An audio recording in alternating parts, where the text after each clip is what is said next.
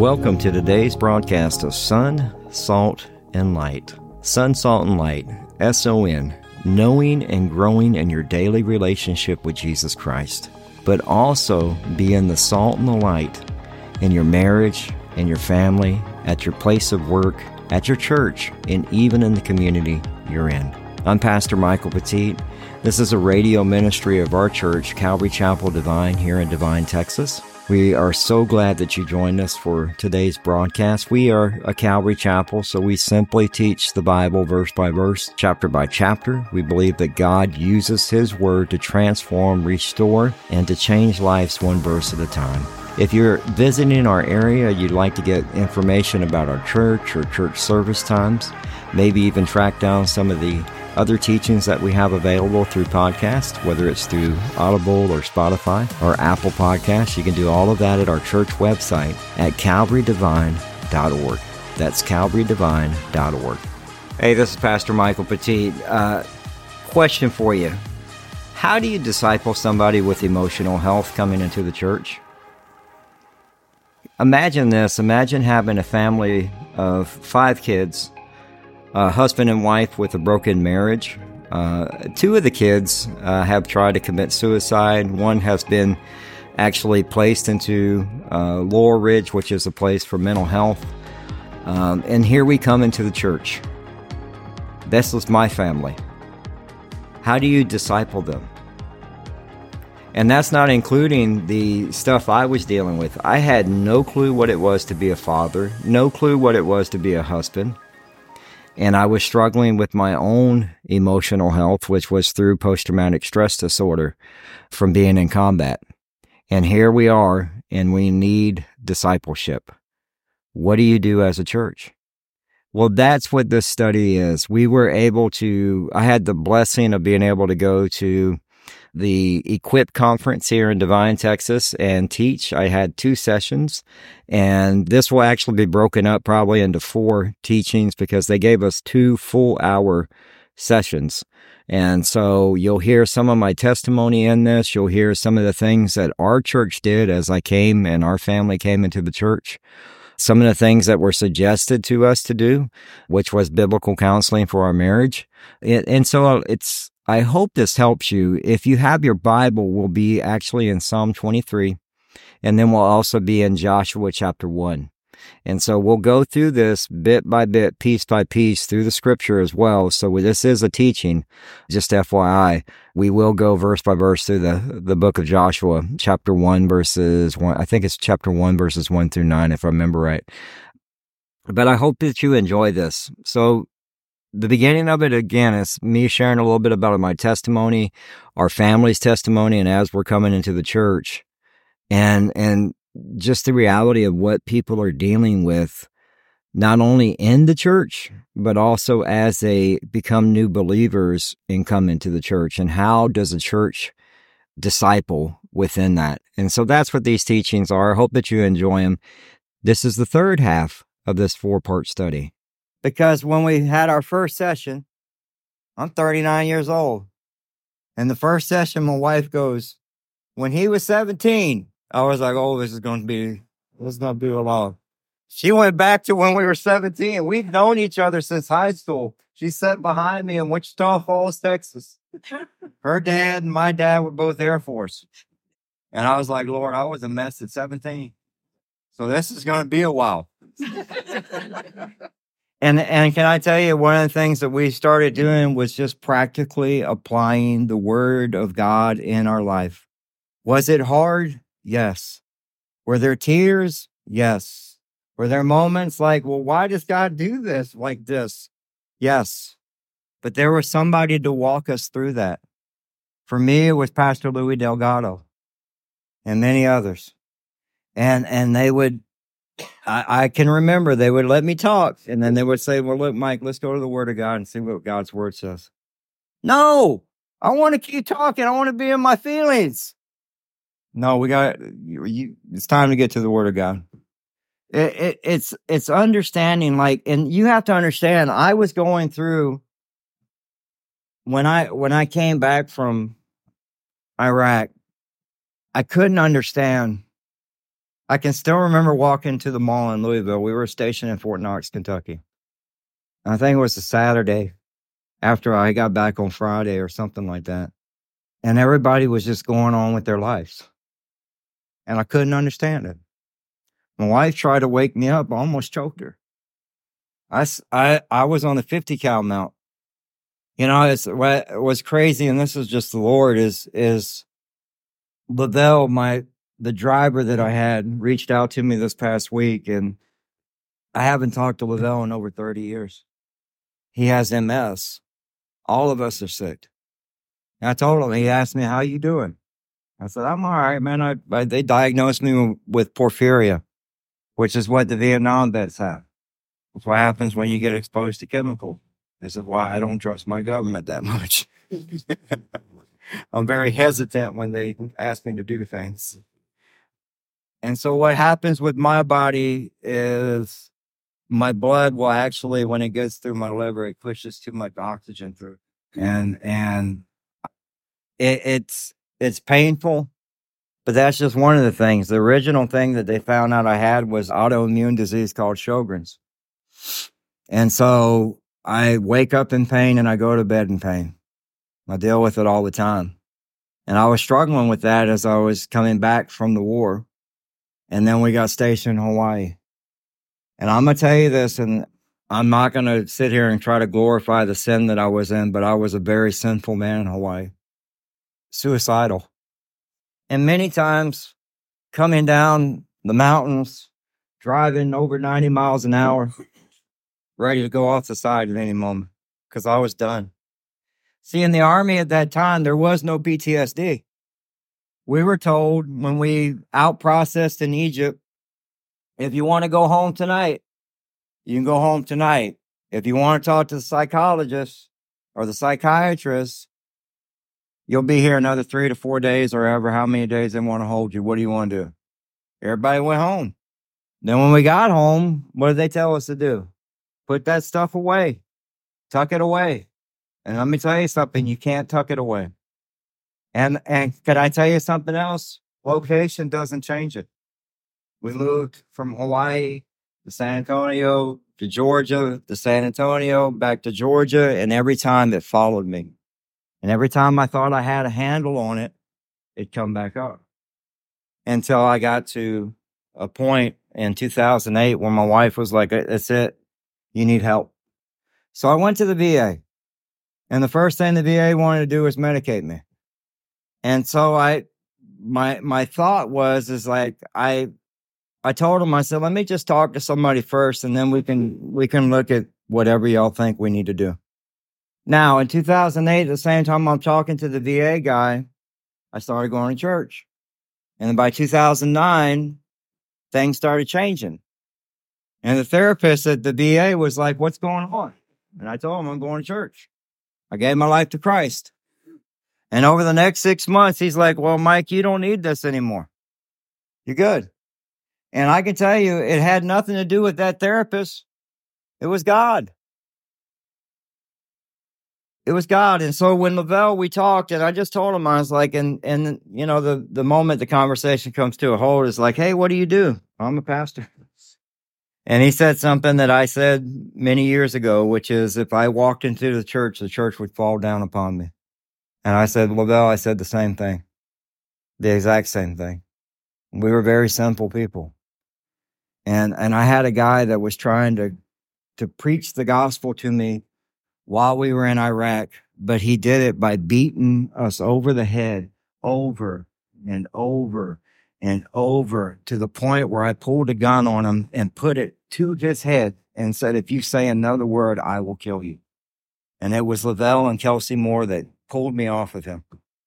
Because in my mind, I couldn't understand how a God who says, Do not murder, and here I'm on a 50 cal mount getting ready to do the same thing he's telling me not to do. That's what I was processing through my head. But that kid cared more about my faith and more, more about my soul than I did. And I asked Lavelle, you don't, have you ever heard from him? Because I want to tell him thank you. And I'm sorry. We saw things we shouldn't have seen. You, you want to see the worst out of men go to war. That's true.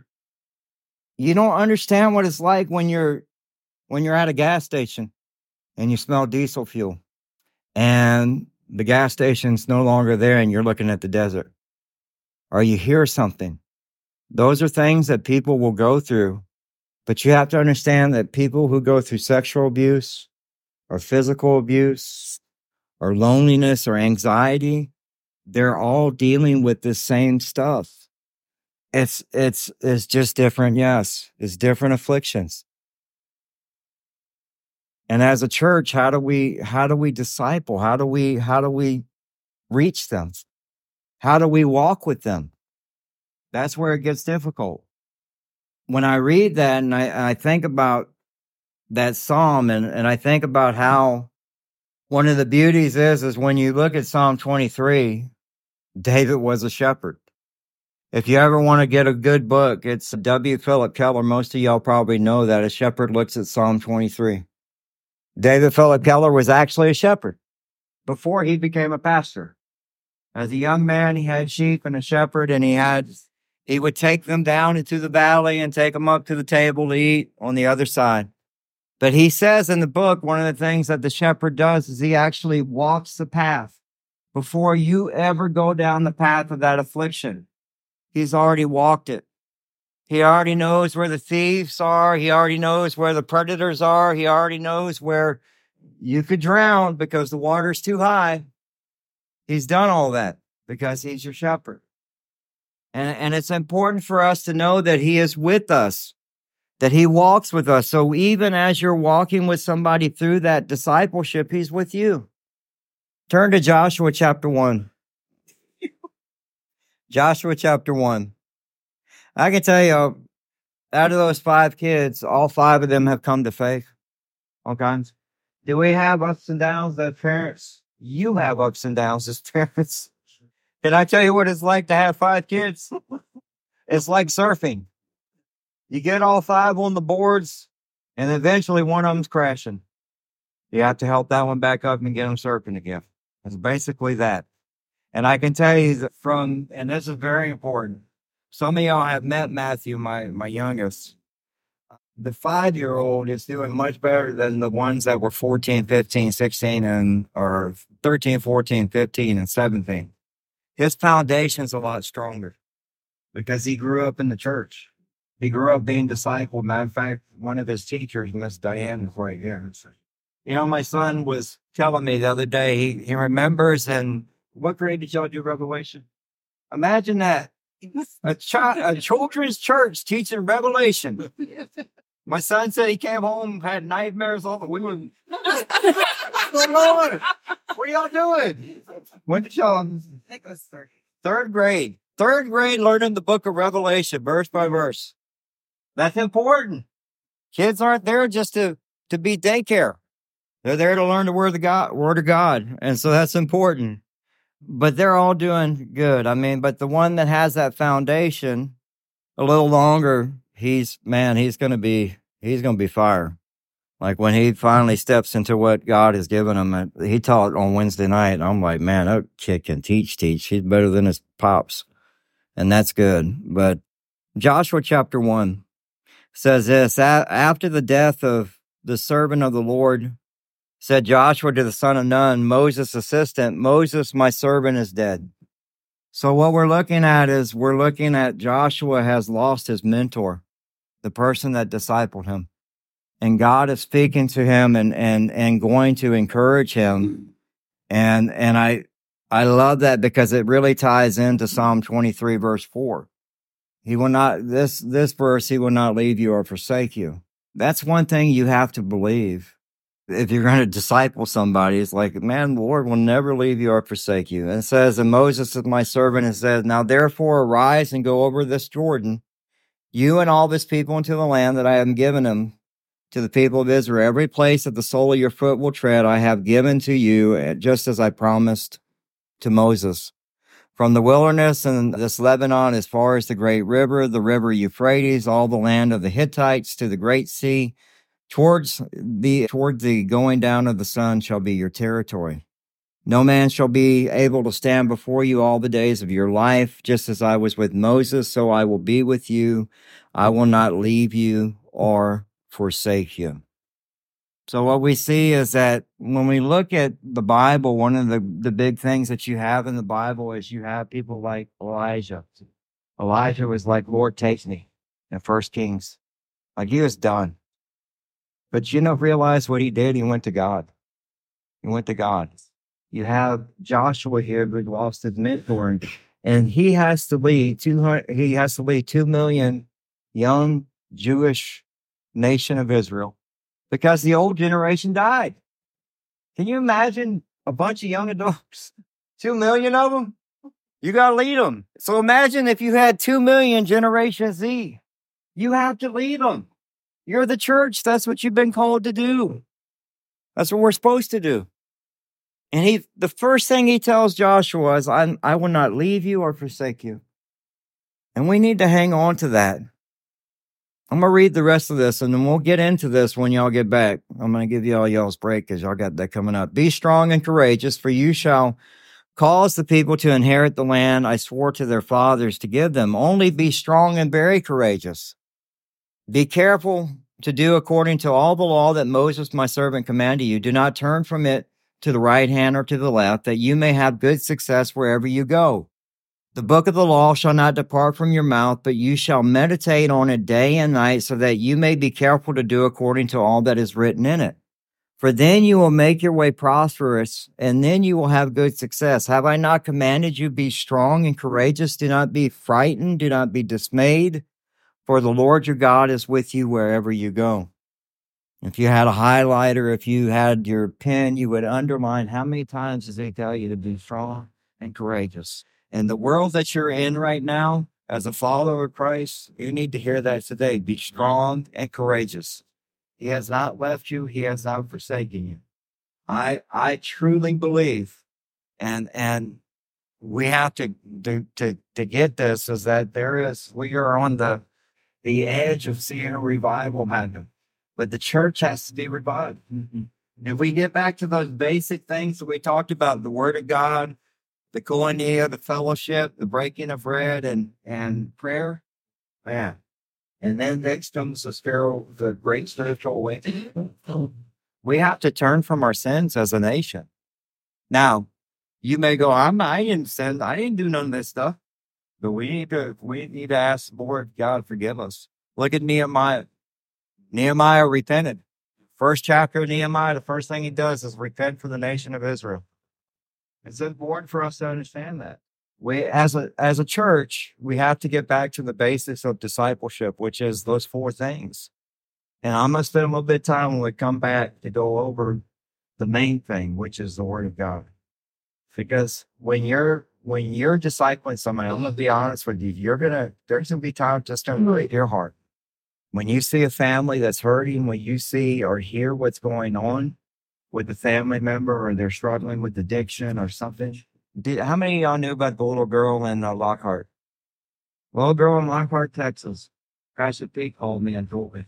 He's a pastor in Lockhart. And the little girl went from, she was at high school. She had her lunch break and she needed to get something from the house. She never made it back to school. She was hit head on. She died that day. Can you imagine having to, to walk life with that family right now? But that's what the church is supposed to do. Right? That's what the church is supposed to do. We this is what we were called to do. Like for me, being in the army, that's an easy thing to go serve. Like for me now, I'm in the army of God. And within that, I'm like, Lord, put my hands to the plow. Let me go forward. Let me do my thing. Like what, what, what did Dr. Spivey say? He said, have the one thing, right? He said, you need to focus on the one thing, and the main thing is Jesus Christ. That should be your your focus. What happens is we we get busy with stuff that has nothing nothing to do with what the mission is that we've been going to do. And then we we complicate it. You know, people will tell me, well, you you need to do a discipleship class. Why? Like you want to do an eight week, let's go through a book of discipleship. They have books on it, and there, man, there's books that you could fill this whole room with on discipleship. You have the discipleship book. It's this. That's all you need is the word of God. Do what Jesus did. Bring that person alongside of you and live life with that person. That's discipleship. It's that simple, but we overcomplicate it. When he teach you an eight week or 18 week course, just come walk, walk life with me. Your pastor needs that. I can tell you your pastors need that. I can't imagine having this many people. We're a little church, and I'm like, man, I don't know how Dan does it. He does it with men and women that are willing to do what God has called them. It's the only way the church functions. You walk life alongside the people that come through those doors. They need to be, man, I tell you what, we're 245. Y'all go take a break. Y'all get some water. And, and I mean, if you don't come back, I won't get offended. I love y'all. Okay. So, I know there's other sessions going on, but I'm going to get into the Word of God as, as, as we get into it. Well, that concludes today's broadcast of Son, Salt, and Light Radio. We hope that you enjoyed it. If you'd like to submit a prayer request or get in contact with us or find out service times, you can do all of that at our website, uh, as well as get uh, our podcast at Spotify, Audible, TuneIn Radio, pretty much wherever you can find a podcast. Uh, you you can just type in Son, Salt, and Light, and you'll find it.